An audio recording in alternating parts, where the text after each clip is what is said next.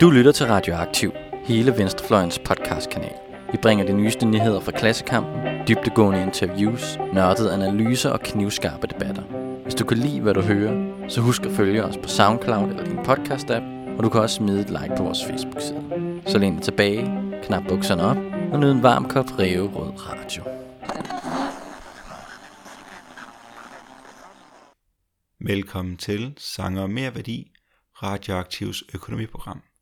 Jeg er jeres vært, Alex Rassan Kalai, og jeg er phd i teoretisk fysik og nanoteknologi ved Lunds Universitet. I dag skal vi snakke om klimaøkonomi. Mere specifikt skal vi snakke om klimakrisen og det økonomiske syn på den. Ifølge mainstream økonomisk teori bunder klimakrisen i, at der er en markedsfejl.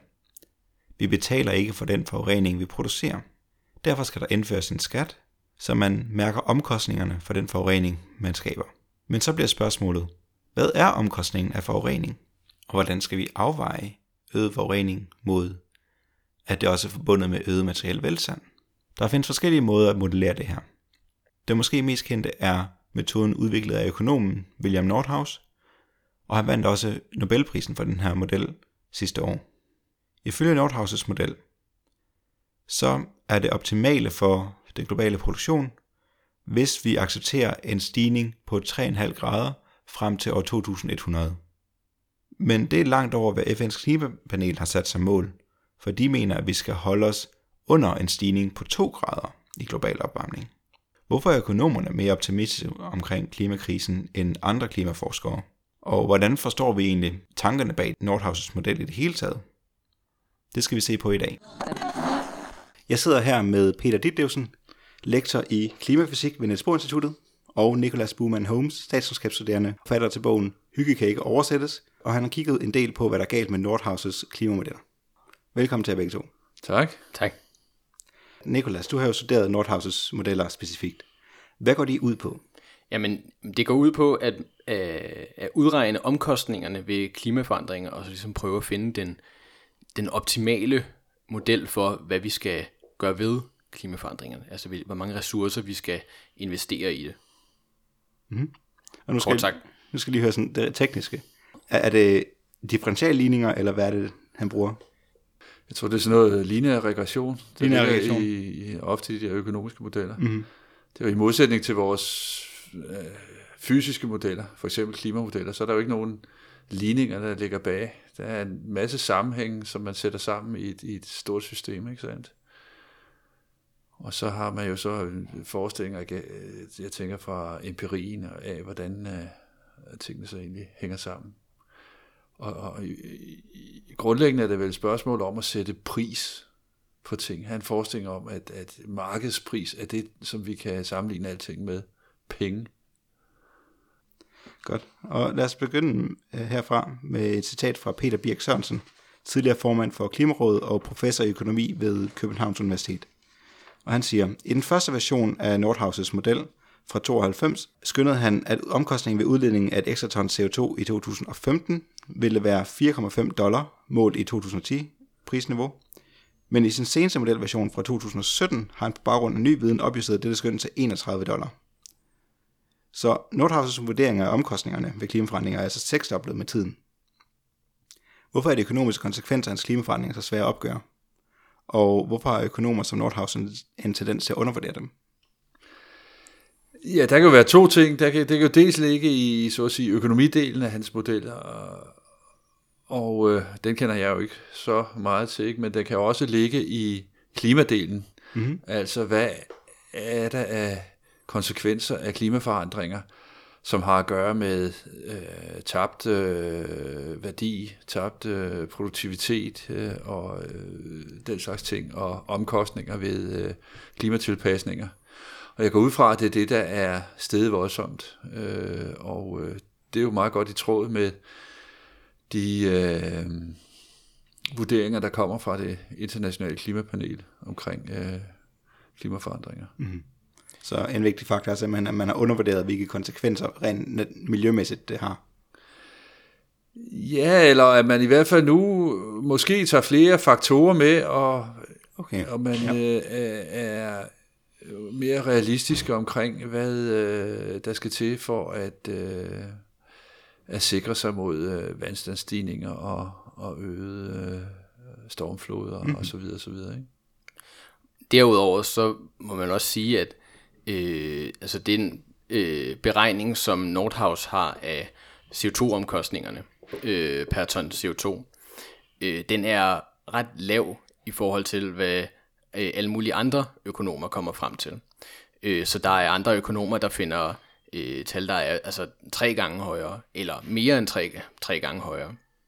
Der er en, øh, blandt andet en økonom, der hedder øh, Martin Weitzman, som lige er gået bort, som også har lavet nogle beregninger på, hvad øh, klimaomkostningerne vil blive. Bruger man hans beregninger i stedet, så, øh, så får man altså også nogle øh, CO2-omkostninger, som er, øh, som er væsentligt højere. Øh, og måske fortæller det her også, også lidt om, hvorfor det er, at det er Nordhaus, der er blevet sådan øh, den, som får så meget opmærksomhed.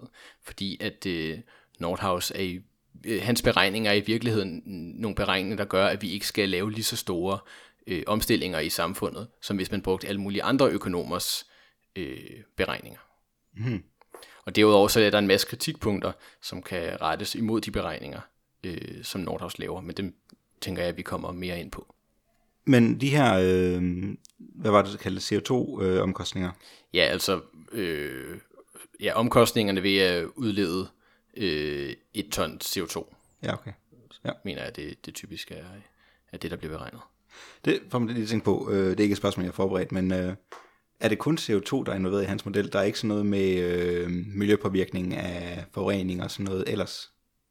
Øh, altså, så kommer vi lidt ind på, hvad... Øh, øh, at der er en masse ting, som Nordhaus ser bort fra. Øh, og øh, jeg kan godt finde en liste frem over alle de ting, han ser bort fra. Øh, men det er netop et af kritikpunkterne, mm-hmm. at, øh, øh, at der er rigtig meget, som, som ikke er inkluderet i øh, Nordhaus beregninger. Ja. Og mest af alt så ser han altså på, hvad temperaturstigninger øh, vil betyde. Okay. Øh, ja, så ja. Det, det er en reelt global opvarmningsmodel. Ja. Må jeg stille et spørgsmål, for der er noget, der undrer mig her, og det er, at øh, når man nu sætter pris på udledning af af CO2, så er det fordi, der er nogle omkostninger. Øh, Øh, men de omkostninger er jo omkostninger for nogen. Altså det kan jo være en gevinst for andre. Øh, altså for mig at se, så er prisfastsættelse jo noget, man gør i en, en transaktion mellem mennesker. Så øh, hvis der er nogen, der øh, så at sige mister øh, på, øh, på karusellerne, så kan der være nogle andre, der vinder på gyngerne. Jeg ved ikke, hvem er det, der skal så at sige betales til og fra. Det, det er jo så også det er jo så den, den politiske del af Nordhavs beregninger, som han ikke rigtig selv går ind i. Så det er derfor, han beregner sådan set bare den her CO2-omkostning, men går ikke så meget ind i, altså hvordan skulle, så skulle man så beskatte ud fra den her CO2-omkostning. Men hvordan sådan skat helt præcis skulle laves, og på hvem, øh, og så videre, det er øh, i hvert fald det, jeg har læst af ham, så det er noget, han, han går lidt ind i, i, i nogenlunde overordnede termer, og ikke...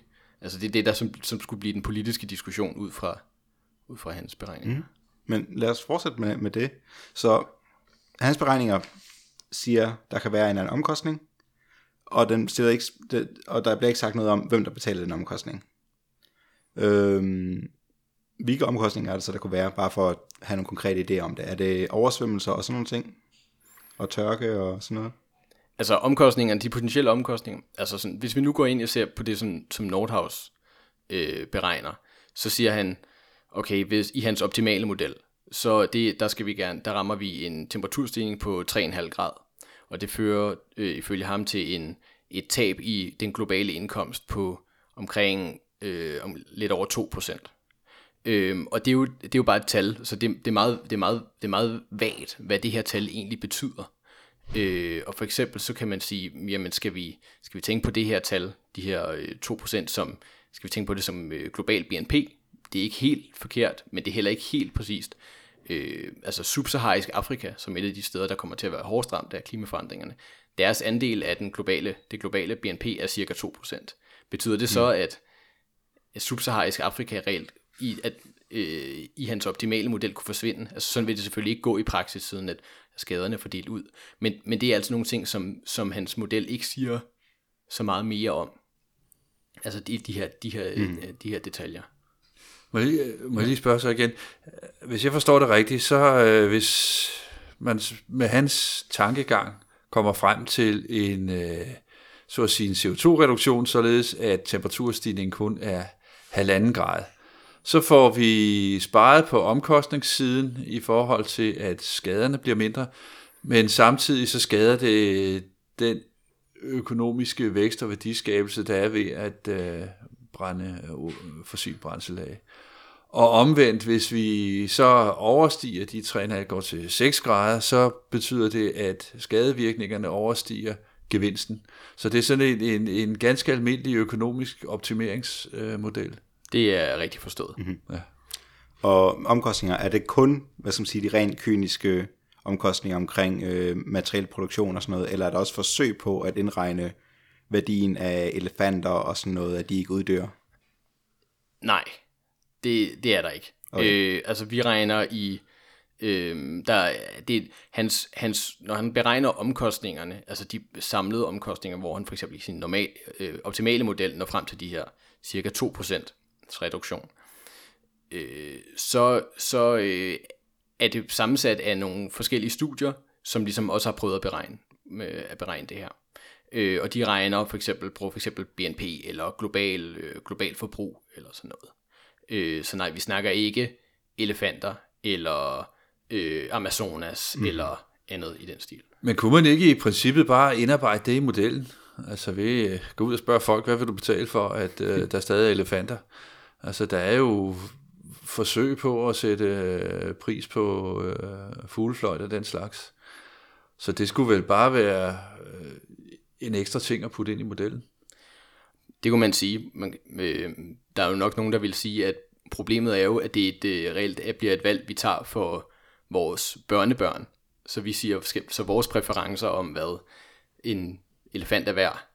Øh, og hvis vi så siger, at jeg vil hellere, så vil jeg hellere have lidt flere penge, end at jeg vil have, at der stadig er, det er så nok ikke elefanter, det lige kommer til at være, men måske isbjørne eller, øh, eller muligheden for, øh, se koralrev. Eller men, men er det ikke, det er jo, det er jo nærmest et moralsk øh, øh, øh, spørgsmål her, og det, som, og det ligger vel uden for at være en økonomisk teori og, og model. Og det er jo, det er jo så det, og det er så det, hvor nu kommer vi hen, altså så kommer man næsten hen til det, der hedder, altså til diskonteringsraten, som øh, jeg tænker, vi også skal, skal ind på på et tidspunkt, som netop er, øh, hvad hedder det, øh, måden, at, altså vi, hvor vi øh, værdisætter hvad, hvad omkost, fremtidige omkostninger, hvad det egentlig er værd for os i dag. Mm. Hvor meget mindre er fremtidige omkostninger værd for os i dag. Fordi vi kunne jo sådan set bare, de penge vi kunne bruge på at forsikre os mod de her omkostninger, dem kunne vi jo sådan set også bare investere.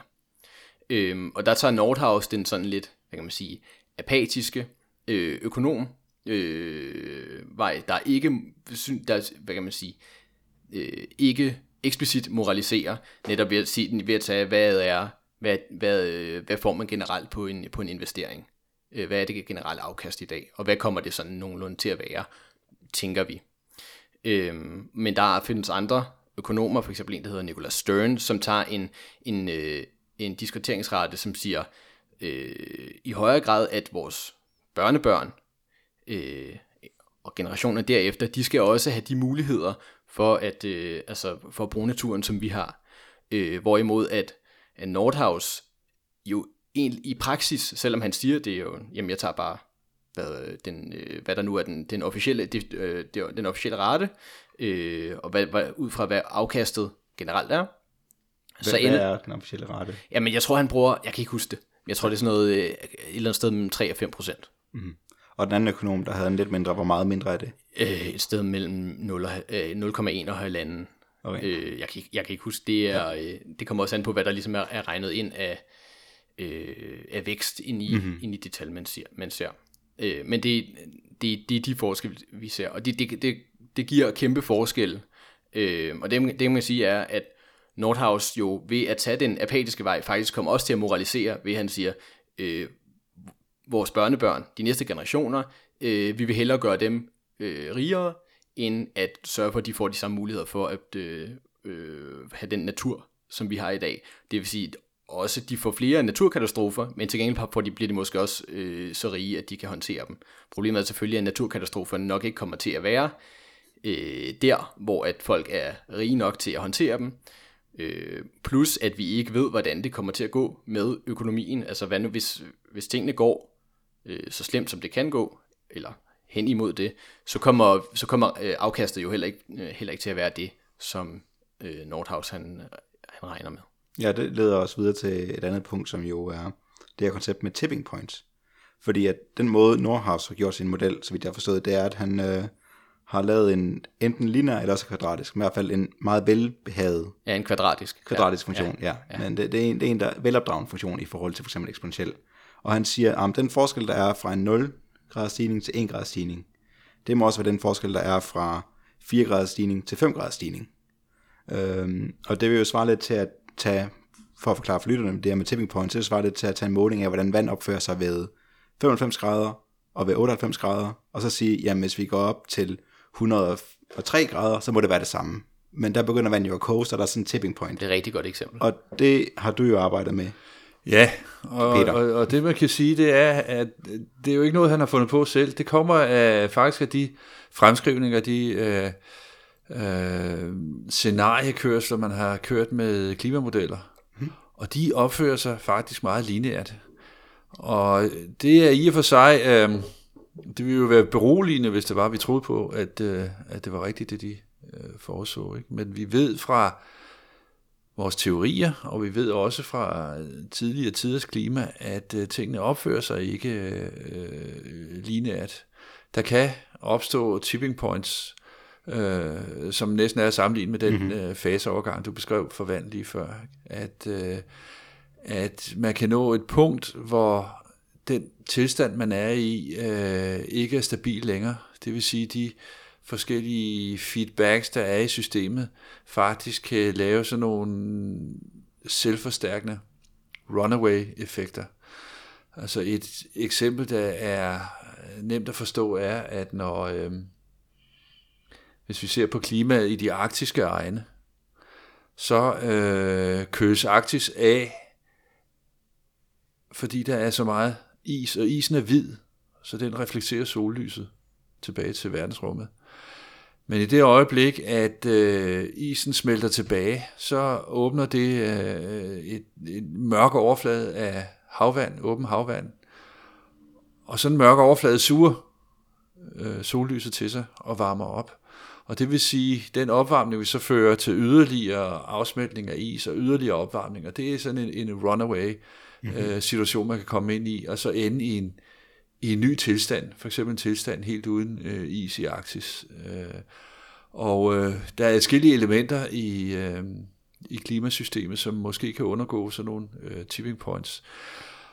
Og det, der gør det meget vanskeligt for os øh, at kvantificere, er, at vi ved ikke præcis, hvor det ligger henne. Vi ved ikke, om det er mellem 3 og 4 grader, eller om det er mellem 7 og 8 grader, mm. eller hvor det ligger henne. Øh, og, øh, og det gør efter min mening, at man måske skal fastholde en eller anden form for forsigtighedsprincip i det her, ikke? Eller, eller forsikre sig i det. Og, og omkostningerne ved at ramme sådan et tipping point kan jo være meget, meget store. Ikke? Ja. Altså det, det, det, det giver mig mindelse om dengang, vi diskuterede atomkraft i, i, øh, i Danmark.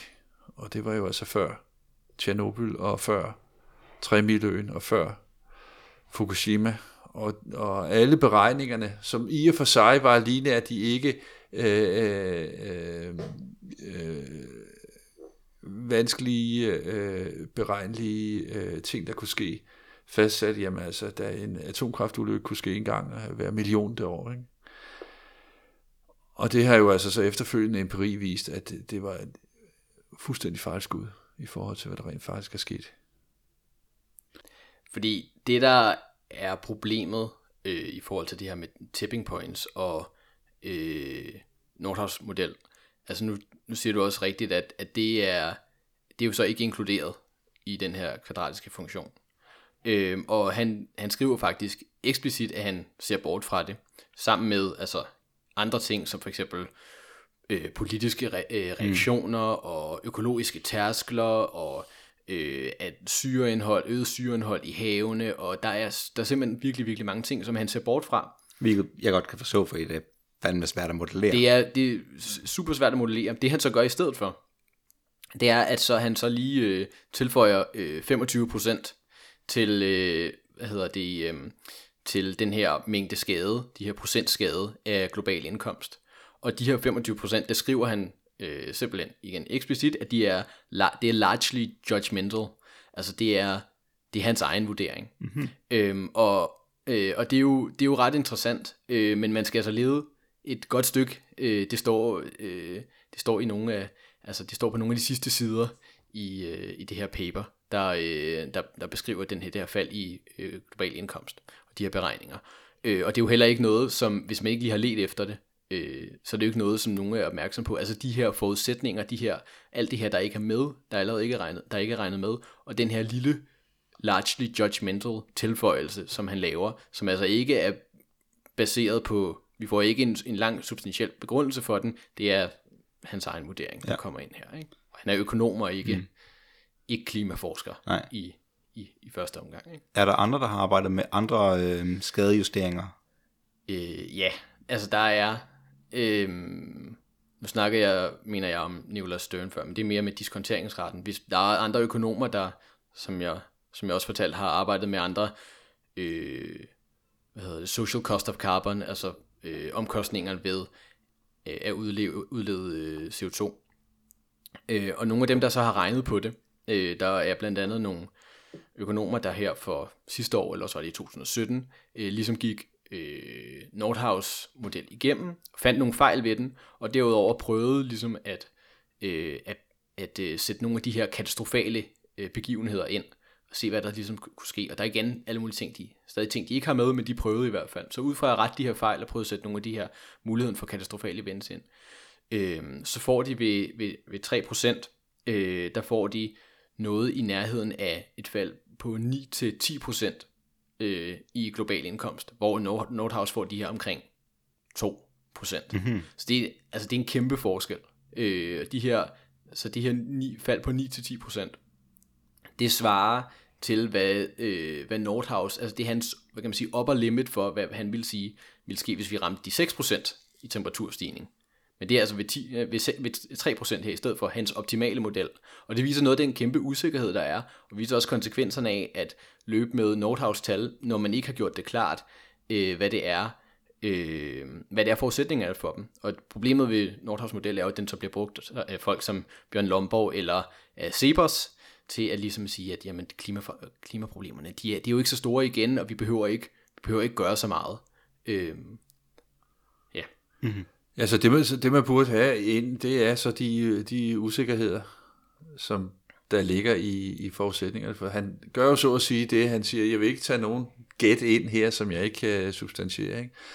Men problemet er jo i den sammenhæng, at, øh, at det kan jo give så store usikkerheder, og det tror jeg rent faktisk også, der er i, i, i de fleste økonomiske modeller, inklusive ja. dem, som Finansministeriet benytter sig af, til at det er tæt på at være meningsløst. Altså vi sidder her ombord to fysikere, og, øh, og, og man kan jo korse sig, ikke, når man hører deres øh, diskussioner om et økonomisk råderum. Jeg kan huske, ved forrige valg, der snakkede de om 39 milliarder i et råderum over fem år. Det vil altså mm. sige og ud af statsbudget på omkring 5.000 milliarder. Og det år var der i øvrigt en ændring i obligationsretten, således at statsbudgettet ændrede sig fra, jeg tror det var minus 50 milliarder til plus 80 milliarder. Det er jo noget, som, som vi som fysikere vi tænker, at det gør jo økonomiske modeller fuldstændig værdiløse. Ja. Og, og man kan sige, at problemet med Nordhaus model er jo også, at den ikke øh, findes i et eller andet øh, politisk eller akademisk vakuum. Så han han, man kan jo godt forstå hans resonering med ikke at tage de her øh, meget usikre elementer ind. Øhm, men problemet er, at når det ikke er, når de her mangler ikke er, bliver som ekspliciteret mere i fremlæggelsen af modellen, så bliver hans model altså et politisk værktøj. og er jo så også blevet det for f.eks. Bjørn Lomborg og Cepos, så kunne man måske, han måske have sagt at vælge, vælge en anden strategi, og så sige, jeg bruger den her usikkerhed til at sætte en, en højere hvad kan man sige, upper limit, fordi det er jo, det er jo ikke, øh, altså det er jo ikke småting her, altså sådan, øh, selv et fald på global indkomst på bare 1%, 1% vil jo bety- have en, altså enormt katastrofale konsekvenser for, øh, for rigtig mange mennesker i verden. Så på den måde kunne man måske, han kunne måske godt have sat, sat en større sikkerhedsmargin ind, eller have ekspliciteret, øh, at den her sikkerhedsmargin ikke er der i samme grad. Men kunne man ikke forestille sig også, at, at afhængig af, hvad man nu tager med i, i, i modellen af forudsætninger, for eksempel øh, øh, som vi snakker om før, øh, værdisætte øh, tab af, af biotoper og elefanter mm. og sådan noget højere, at modellen i nøjagtigt lige så høj grad kunne bruges, så at sige, i den anden ende af det politiske spektrum, til at sige, at nu skulle der øh, dramatiske ressourcer ind i, i CO2-reduktion? Eller er, er der noget i modellen som sådan, i dens konstruktion, der gør den øh, bedre anvendelig, så at sige, for højrefløjen end for venstrefløjen? Altså, ifølge modellen, så skal, øh, så skal der ske en omstilling, øh, og når, jeg tror også, Nordhaus sådan set er utilfreds med den omstilling, der, der sker, men øh, så vidt jeg husker, så skal den globale, de globale CO2-udledninger først toppe omkring 2055 eller sådan noget i, øh, i, i, i hans model. Øhm, og, altså, og, vi, og i hans optimale model får vi altså en, øh, en temperaturstigning på omkring 3,5% i, i år 2100 og op mod 4% i år 2155. Øhm, hvilket, øh, hvilket jo er langt fra FN's øh, FN, eller Paris-aftalens mål, og hvilket nok også er derfor, at det er blevet mere et, et, et højrefløjsværktøj end et, et venstrefløjsværktøj. Men det er jo, en ting jeg tænkte over med den her model, er at hvis vi nu antager, at øh, vurderingen af klimaskaden og sådan noget er, er, øh, er, er passende og sådan noget, så dens måde at forholde sig til den globale omkostning på, antager en form for, øh, hvad skal man sige, den antager en, en venstreorienteret organisering af det globale verdenssamfund, fordi at man, medmindre man egentlig bare siger, at man er ligeglad med andre folk, så vil den jo sige, at når, man, når, Vesten og den industrialiserede verden Nordeuropa og USA og så videre, øh, fortsætter med at køre på med aktivitet, som er forurenende, og vi formoder, at mange af de mest negative konsekvenser, den ekstreme tørke og oversvømmelser i Asien og sådan noget, mest kommer til at, til at ramme lande, der allerede er fattige og ikke har fået gavn af den her vækst her, så vil det her jo betyde, at hvis man tager hans model for gode varer i, hvordan omkostningen skal opgøres, at, at det vil jo kræve, at, at man så også har et system, hvor de rige lande rent faktisk tager sig af de fattige lande hvor man tager sig af de flygtninge, der nødvendigvis vil komme af klimaforandringer, og hvor man tager sig af de udgifter, der kommer til nødhjælp og sådan noget til de her grupper. Øhm, så det, det gør den jo lidt sjovt, at den bliver brugt af, af, af højrefløjen øh, på den her måde, uden at de forholder sig til, hvad den egentlig indebærer for nogle løsningsforslag, hvis man accepterer klimaforandringerne. Det, det, er, det, er jeg, det er jeg meget enig i, at, øh, og det er jo netop også et af problemerne ved at bruge den, for eksempel den diskonteringsrate, som man bruger, at den forudsætter, øh, at øh, der sker, at vækst, den vækst, der kommer, øh, at den, øh, den også kommer til, til, til gavn for dem, som bliver hårdest ramt af klimaforandringerne. Øh, og det, det gør det jo højst sandsynligt, øh, højst sandsynligt ikke. Øh, og som du også altså, øh, er inde på, så er det, det virker jo ikke ud fra, når man ser på verden i dag, så virker det ikke særlig sandsynligt, at øh, for eksempel OECD-landene skal skulle til at altså, bruge, en, øh, bruge den vækst, der nu kommer øh, over de næste mange årtier på at afhjælpe øh, effekterne af klimaforandringer i, i det globale syd. Mm. Jeg kunne godt tænke mig at vende lidt tilbage til den her diskonteringsrate eller rente. Øh, Øh, øh, fordi når du taler om, at, øh, at der er noget, der vender om ja, 100 år, så snakker man altså om en, en rente, som er fast hen over 100 år på, på, på 3%. Det giver jo et, et, et kolossalt beløb. Altså sådan som jeg forstår det her, helt banalt for, for Mediman, ikke? så øh, så kan jeg overveje, om jeg vil bruge en million kroner på at, øh, at øh, lave nogle tiltag i forhold til energibesparelser og, og CO2-udslip. Eller også så kan jeg sætte den her million kroner i banken til 3%, og så kan de hæve den om 100 år til, hvad den så er blevet til, og så øh, bruge det til at reparere det, jeg ja. ikke tog mig af. Med 3%, så vil det fordobles hvert 23. år. Så der har vi så to opløftet i fire, så der, der bliver mere end en... Der bliver 8 millioner tilbage til det. Nej, to opløftet fire, det er vel øh, 16, er det ikke? 2, 4, 2, 4, ja. Så det vil være en faktor 16, 16 ja. han antager. Det er optimistisk. Det, yeah. det er, er der eksempler for, vi kan jo kigge tilbage 100 mm. år og se, er der nogen aktier eller obligationer mm. eller sådan noget, der har haft sådan en stigning? Og det, og det er jo så noget af det, som jeg mener gætter på, er, er måden, man regner de her. Altså han, han tager den her diskonteringsrate på baggrund af også hver andre. Det, det er så ikke en, han tager ud af den blå luft. Jeg mener, det er en, han rent faktisk, hvor han kigger på, hvad man generelt mener, at, eller gætter på, at, øh, øh, at øh, at, at der er afkast, og man, han kigger for eksempel også på, altså man kigger på, hvad, hvad for eksempel afkastet på øh, amerikanske statsobligationer, som jo sådan, altså lange, de lange af dem, som jo kører i sådan noget 30 år eller sådan noget. Ikke? Og det er så negativt for øjeblikket. Ja, og det, det, det, det, det er jo så også det, og det viser, og det viser jo så også, altså, hvor, hvor, hvor svært det er, at, øh, at, at det er et meget godt eksempel, ikke? Nem, det viser, hvor svært det er at beregne det her, plus at, øh, at øh, væksten i, øh, øh, i de rigeste lande jo er faldet årti for årti, altså øh, de seneste mange årtier, øh, siden, hvad kan man sige, at, at, øh, at det toppede i, i 60'erne, eller 60'erne, 70'erne, start 70'erne. Øhm, og plus at det jo altså er de, øh, at det er jo for eksempel nye vækstøkonomier som Indien, som ender med at blive hårdest ramt af klimaforandringerne, hvilket igen også gør, at det, det afkast, der skulle komme de her nye steder, det er jo ikke, det er jo altså ikke noget, der nødvendigvis kommer. Og det viser altså også bare, hvor usikker grund det er, at det her bliver, øh, bliver beregnet på, udover de forudsætninger, som allerede gør, at han har sat altså, øh, klimaforandringerne øh, for lavt. Eller ja, omkostningerne af dem for mm. lavt.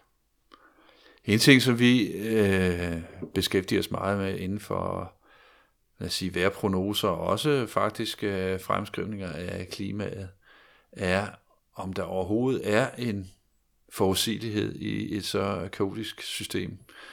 Og man kan jo sige det samme omkring øh, vores samfundsøkonomi, øh, hvor øh, folk jo naturligvis forsøger at tjene masser af penge på at forudsige og, og, og lave værdipapirhandler og den slags ting og sager.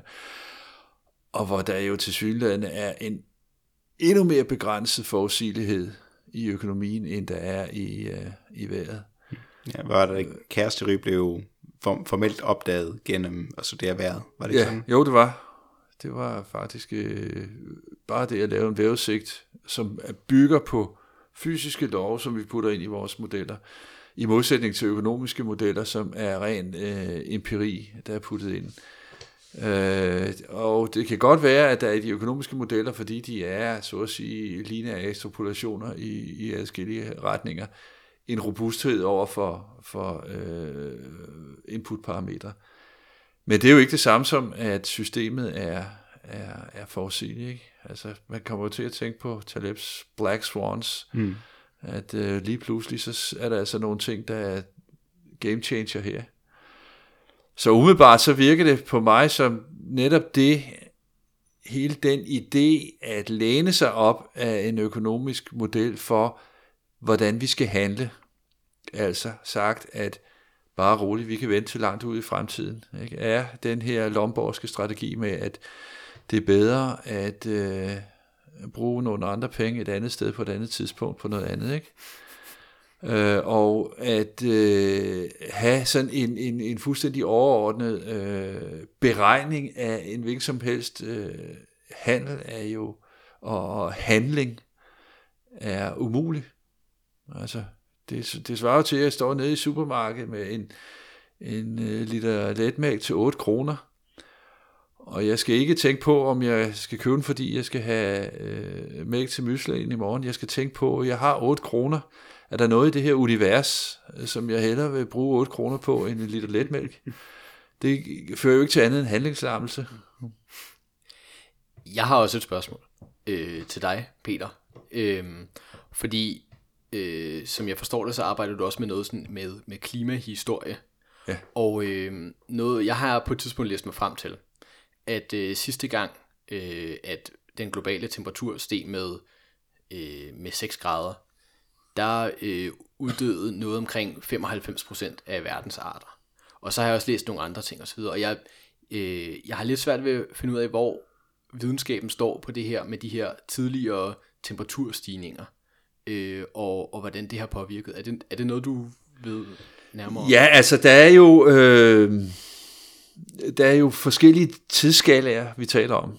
Altså det varme klima, vi er på vej nu imod øh, i, med, med, med global opvarmning, også med de aller skrækkeligste scenarier, er jo ikke en tilstand, jorden ikke har været i før.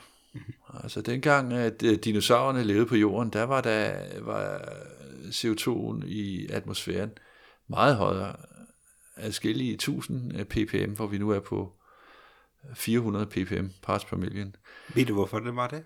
Øh, ja, altså det, det, hele den her, øh, så at sige, langsom geologiske, det vi kalder kulstofcyklus, er jo noget, der er drevet af øh, mange ting. Det, det er så drevet af biologien, der, kan, der trækker CO2 ud af atmosfæren og lærer det.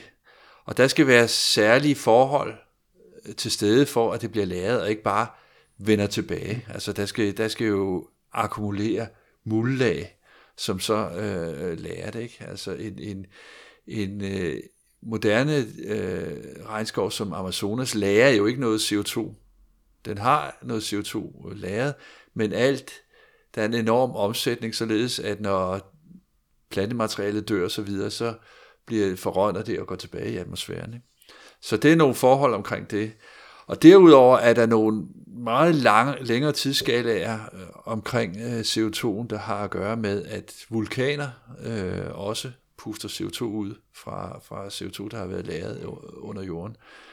Og, øh, og så er der den proces, der hedder weathering, som simpelthen går på, at den CO2, der er i atmosfæren, den øh, opløses i vanddråberne i, i skyerne, således at det faktisk er en lille smule syreregn, der kommer ned mm-hmm. i sodavand. Og den syre, den går ned og, og syrepåvirker sten, og binder så kulstoffet i calciumkarbonater.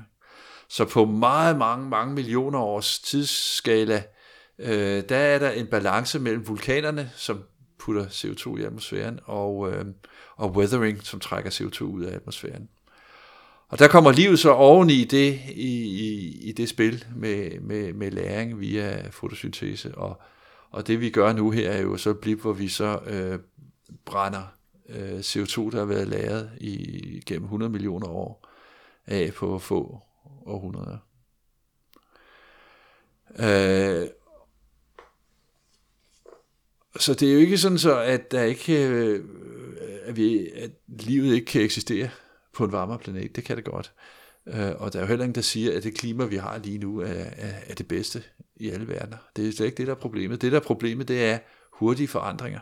Mm.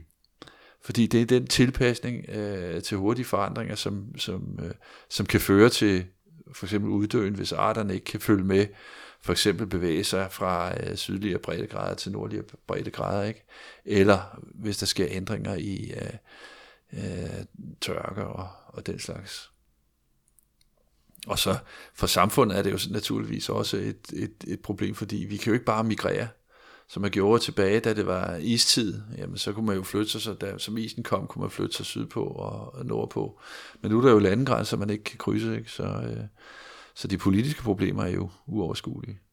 Øh, Peter, du fortalte mig før vi begyndte at optage, at du øh, havde fået penge, hvad var det, fra EU? Ja. Til et øh, forskningsprojekt om tipping points. Ja. Kunne du lige fortælle om det? Fordi det virker som om det er relevant. Jamen, det, er, det er et, øh, et stort kurs, som øh, EU's øh, havde under øh, Horizon 2020 øh, forsknings- og udviklingsfond. Og det går simpelthen på at få, lavet, få forsket i, om vi bedre kan finde ud af, hvor ligger de her tipping points mm. øh, i klimaet. Og der var et stort call, og, og selvfølgelig konkurrence om, om pengene, men øh, jeg er så leder af et stort konsortium, der så har fået 65 millioner øh, kroner fra EU til at, øh, at forske i, i tipping points i klimaet. Det vil være en kombination af at øh, sammenligne med, hvad vi ved, der er sket tidligere, for eksempel til helt tilbage i istiden, hvor der var nogle voldsomme øh, klimaforandringer. Og så helt op til, til de mest moderne klimamodeller, der, der prøver at fremskrive, men ikke rigtig er i stand til at, øh, at øh, udvikle sig på den måde, som, som vi ved, at klimaet har udviklet mm-hmm. sig øh, tidligere. Ikke? Okay. Og faktisk har vi også en, en, en stærk gruppe matematikere med til simpelthen at, at arbejde med matematikken i de her sådan, øh, øh, overgange, tipping points eller bifurkationer, eller kritiske overgange, mm. som vi kalder dem. Nu siger du, at øh, de modeller, vi har til at fremskrive klimaforandringer, ikke nødvendigvis er så gode til, når man giver den data fra tilbage i tiden, og så beder den om at skrive frem. Ja. Er der en tendens til, at de overvurderer eller undervurderer, eller er det bare sådan det, det er faktisk mere, øh, faktisk lidt i, i, i stil med det, vi har talt om, om, om de økonomiske modeller, at de på en eller anden måde øh, reagerer meget lineært okay, ja. på, øh, på de påvirkninger, vi, vi giver dem. Ikke? Mens at vi ved, at der er nogle ikke-lineære påvirkninger. Vi kan godt identificere tipping points. Altså for eksempel er der jo et, et, et, et tipping point i det, at øh, iskarperne stabiliseres ved at være bjerge af is. Mm-hmm. På toppen af Grønlands indlandsis er der jo koldt, øh, ikke kun fordi den er hvid, men fordi den ligger i to kilometers højde, hvor luften er koldere. Og i det øjeblik, at isen begynder at øh, smelte, og trække sig ned, temperaturen øh, stiger, øh, så vil højden af indlandsisen falde. Og på et tidspunkt, så kommer så toppen af indlandsisen ned i en højde, fra to kilometer måske ned til halvanden kilometer, eller sådan noget, hvor, øh, hvor temperaturen i atmosfæren er højere. Og så uanset, at, øh, at temperaturen jo så, hvis vi kunne få den til at vende tilbage til, de, til, til den lavere temperatur, der var tidligere, så har vi krydset det tipping point, så vil isen stadigvæk ikke kunne være en balance, således at der er mere afsmeltning, end der er øh, opbygning. Øh, det er sådan et tipping point, øh, man kan nå. Og der er det jo meget væsentligt, selvom det er jo ikke noget, der sker over, øh, over natten, at det er jo meget væsentligt at finde ud af, hvor, hvor ligger sådan en tipping point henne. Og det kræver jo, at de modeller, vi har, de er i stand til at øh, beskrive det nøjagtigt nok. Jeg har et par enkelte ting, jeg gerne vil, ja. øh, vil nå at få med om, øh, om Nordhavs model. Øhm, fordi øh, for det første, så noget af den usikkerhed, øh, i hvert fald noget, der, som jeg synes var øjenåbne for mig, det var øh, en, en klimaforsker, der hedder Michael Mann, som hvis nok ikke er lige med ham, øh, instruktøren, filminstruktøren, som vist også hedder Michael Mann. øhm, Michael Moore. Ja, og, så også, og der er bestemt ikke lige Michael Moore. Øhm, han, øh, han, han beskriver i en, en artikel, at øh, ved, ved den CO2-udledning, som, som mest sandsynligt giver os 3 grader, altså som er det, som er, som er cirka lige Nordhaus optimale model, der er der over 10% chance for, at, øh, at vi faktisk ender i ved 6 grader eller, øh, eller derover. Øhm, og det synes jeg, øh, hvis, man, hvis man tænker lidt over det i forhold til, i, i forhold til øh, for eksempel altså andre uheld, man øh, for mm. eksempel mm. forsikrer sig mod uheld, øh, okay, jeg har en optimal model, hvor der ikke sker mig noget, men samtidig har jeg, altså 10, hvis der er 10% chance for, at noget katastrofalt sker, 10% chance, så virker det, så virker det altså ret voldsomt. Det er altså en, inden for Nordhaus rammer, så vil, jo, så vil 6% jo altså betyde en, øh, en, en, øh, en omkostninger, der er altså mere end, mere end øh, eller cirka 3%, nej, hvad, cirka 3 gange så, så høje som ved, ved 3 grader. Mm-hmm. Og han har jo altså højst sandsynligt underestimeret det. Så, så man skal også lige huske på, at når vi siger, når vi går efter, hvis vi går efter Nordhavs optimale model, om går efter at ramme de her 3 grader, så er det altså, så det er altså heller ikke uden risiko øh, i sig selv. Øh, og så vil jeg også gerne bare lige kort nævne nogle, nogle af de ting, som jeg synes er, øh, udover, de, udover alle de ting, som Nordhaus han vælger ikke at tage med, for eksempel alle de her øh, tipping points, økologiske tærskler, politiske reaktioner, okay, vi kan godt medgive, at det er svært at, øh, at det, det er svært at sige noget om, øh, men, men, det, men det er trods alt også noget af de, nogle af de vigtigste omkostninger. Nå, men derudover, altså han, han, de her øh, omkostninger, dem får han på, på baggrund af nogle andre undersøgelser. Og der er altså nogle af de undersøgelser, som faktisk som finder øh, næsten ingen effekt, eller, øh, eller faktisk en lille smule positiv effekt ved temperaturstigninger på 2-3 grader. Det synes jeg også virker, øh, det virker mærkværdigt i forhold til, hvad forskerne, øh, klimaforskerne generelt siger, at kunne finde det. Øh, og det viser er, er sig... det en global, er, er det en påstand ja. om, at der er en global positiv Ja. effekt, og Ja. ikke bare en... Ja. Ja. Og det er jo så måske også igen der, hvor man skal skulle differentiere øh, regionalt. Men det er jo også en, en, en, en absurd ting, for man kan jo sagtens forestille sig, at sådan noget var rigtigt, fordi at øh, de, de så at sige pengemæssige øh, gevinster, der er i, at øh, for eksempel i Skandinavien, ikke, at vi kan begynde at, at måske høste øh, to gange i stedet for mm. én gang og så videre. Man kan sejle direkte med- til, øh, man kan sejle få nogle nye, helt nye sejlruter. Ja, over, over nord, i stedet Ja, for at gå langs Afrika. Og så det er jo alt sammen fint, ikke? Og hvis, hvis Afrika syd for Sahara stort set ikke øh, tjener nogen penge, ikke? Mm. så har det jo har klimaforandringer kolossale menneskelige mm. omkostninger, men, men regnet ud fra økonomi, mm. at, at, at det er jo absurd. Det er jo den her øh, besynderlige øh, beregning med, at et, øh, så at sige, hvis vi skulle sætte en pris på vores liv, mm. i forhold til hvad sikkerhed vi har i trafikken og mm. den slags, ikke? så er det jo adskillige gange større end prisen på en afrikaner. Ikke? Mm. Det, det er rigtigt. Hvis man, hvis, man, hvis man brugte global BNP som et, øh, som et, et, et, hvis man øh, satte det lige med hans global indkomst, så ville, som vi allerede har snakket om, altså cirka et fald på 2%, det vil det svare cirka til, hvad, øh, øh, hvad subsaharisk Afrika udgør af global BNP. Et fald på øh, sådan omkring, omkring 8%, så har vi også lige mistet, øh, øh, så kunne man fjerne Sydasien, altså deriblandt Indien. Og her, her er der altså, så ville det altså være økonomien for, øh, for over 2 milliarder mennesker, der var, øh, der, var for, der var forsvundet, og igen, selvfølgelig, så er omkostningerne mere spredte, men jeg synes, jeg synes det er virkelig, jeg synes det er en, en ret væsentlig pointe, for, fordi et fald på, øh, på nogle procent af BNP, det lyder overkommeligt, fordi vi også har set, vi har set, altså, det lyder som, okay, så har vi en finanskrise, jamen vi kommer tilbage igen. Men det er det jo ikke for rigtig mange mennesker, det er, så det der, for vi regner ikke i menneskeliv her, ikke? vi regner i, i øh, vi regner simpelthen bare i økonomiske tal. Øhm, en, en sidste ting, jeg vil sige, det var for- fordi, det var noget, jeg så for nogle dage siden, og jeg synes, det, det er så mærkværdigt, at jeg lige vil nævne det. Fordi ifølge økonomen Steve Keen, så bruger øh, så nogle af de undersøgelser, som Nordhaus har med og base, bruger til at beregne omkostningerne.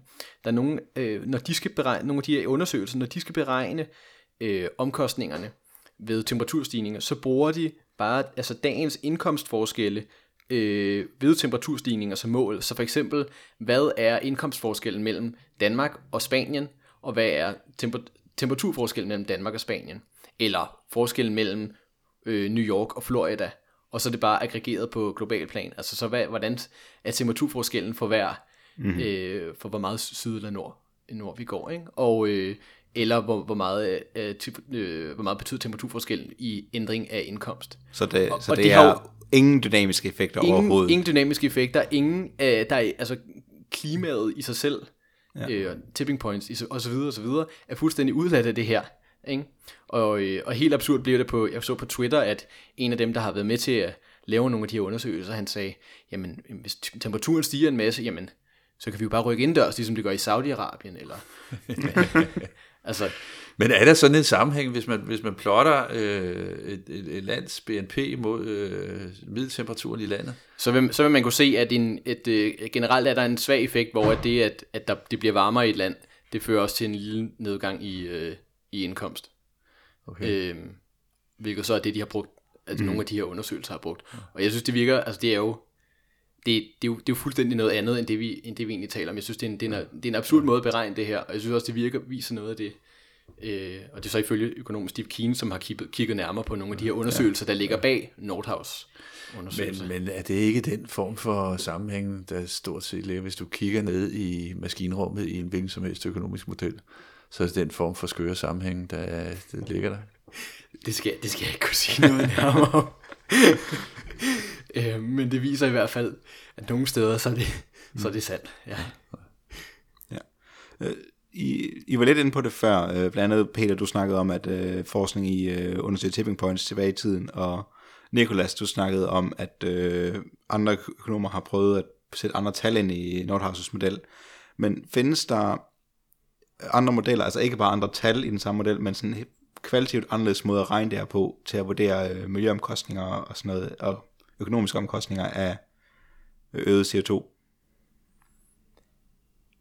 Altså, jeg, jeg kender ikke til, til måde at gøre det, men, men det er jo spørgsmålet om, hvad man vil. Fordi den mm. her, sådan, så at sige, økonomiske optimeringsøvelse, øh, der, som jeg forstår, det ligger i Nordhaus øh, model, er jo måske i virkeligheden ikke det rigtige spørgsmål at stille.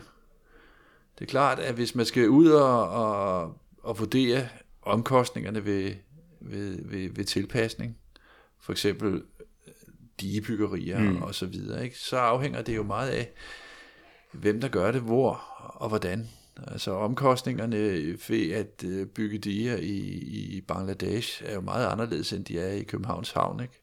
Og, og, og økonomien, de økonomiske muskler til at gøre det er meget anderledes. Ikke? Så øh, ja. ja, altså hvis man skal kigge andre steder hen, så øh, øh, for det første synes jeg, man skal, så skal man måske lytte. Altså man skal i hvert fald øh, indbygge meget mere, øh, meget, meget mere viden fra øh, naturvidenskaben ind i de her øh, modeller, hvis man stadig vil gå videre med de her modeller. Men jeg ved, der, der findes jo en anden økonomisk skole, der hedder økologisk økonomi, øh, som netop bruger det her, altså hvor de netop tager økonomiske tærskler og, øh, og fysikkens love ind og ser ligesom, altså der er øh, der er grænser for hvad naturen, øh, for hvad vi kan med naturen. Der er, der er også grænser for hvad naturen kan genskabe. Øh, og der er ligesom nogle, nogle tærskler, som vi skal, som bliver nødt til at have, have med ind mm-hmm. i, øh, i vores økonomiske modeller, og som tager en anden vinkling på det, og, øh, og som, som man kunne håbe bliver, fik, fik noget større, øh, fik meget større øh, udbredelse, end, øh, end den økonomiske skole har lige nu. Så det er måske i virkeligheden et helt andet, øh, så at sige, økonomisk paradigme, der skal til. Fordi der er jo også, øh, altså sådan som jeg forstår det, bygger jo meget af de her rationaler på, at vi er homo economicus, mm. og, og det passer jo i hvert fald meget ringe på, øh, hvordan folk rent faktisk agerer. Og måske især på, på, på klima, hvor, hvor mange jo gerne vil ofre på deres egen behagelighed i forhold mm. til, at, øh, at tingene jo helst skal gå i den rigtige retning. Peter Ditlevsen, lektor i klimafysik ved Niels Bohr Instituttet, og Nicolas Buman Holmes, statsvidenskabsstuderende ved Københavns Universitet. Tusind tak for, at I ville være med. Det var så lidt. Mange tak for, at vi måtte. og så lytterne, I kan finde Radioaktiv på Facebook og Twitter og SoundCloud, og I er velkommen til at skrive for at komme med ros eller kritik eller fortsætte til nye programmer. Vi ses.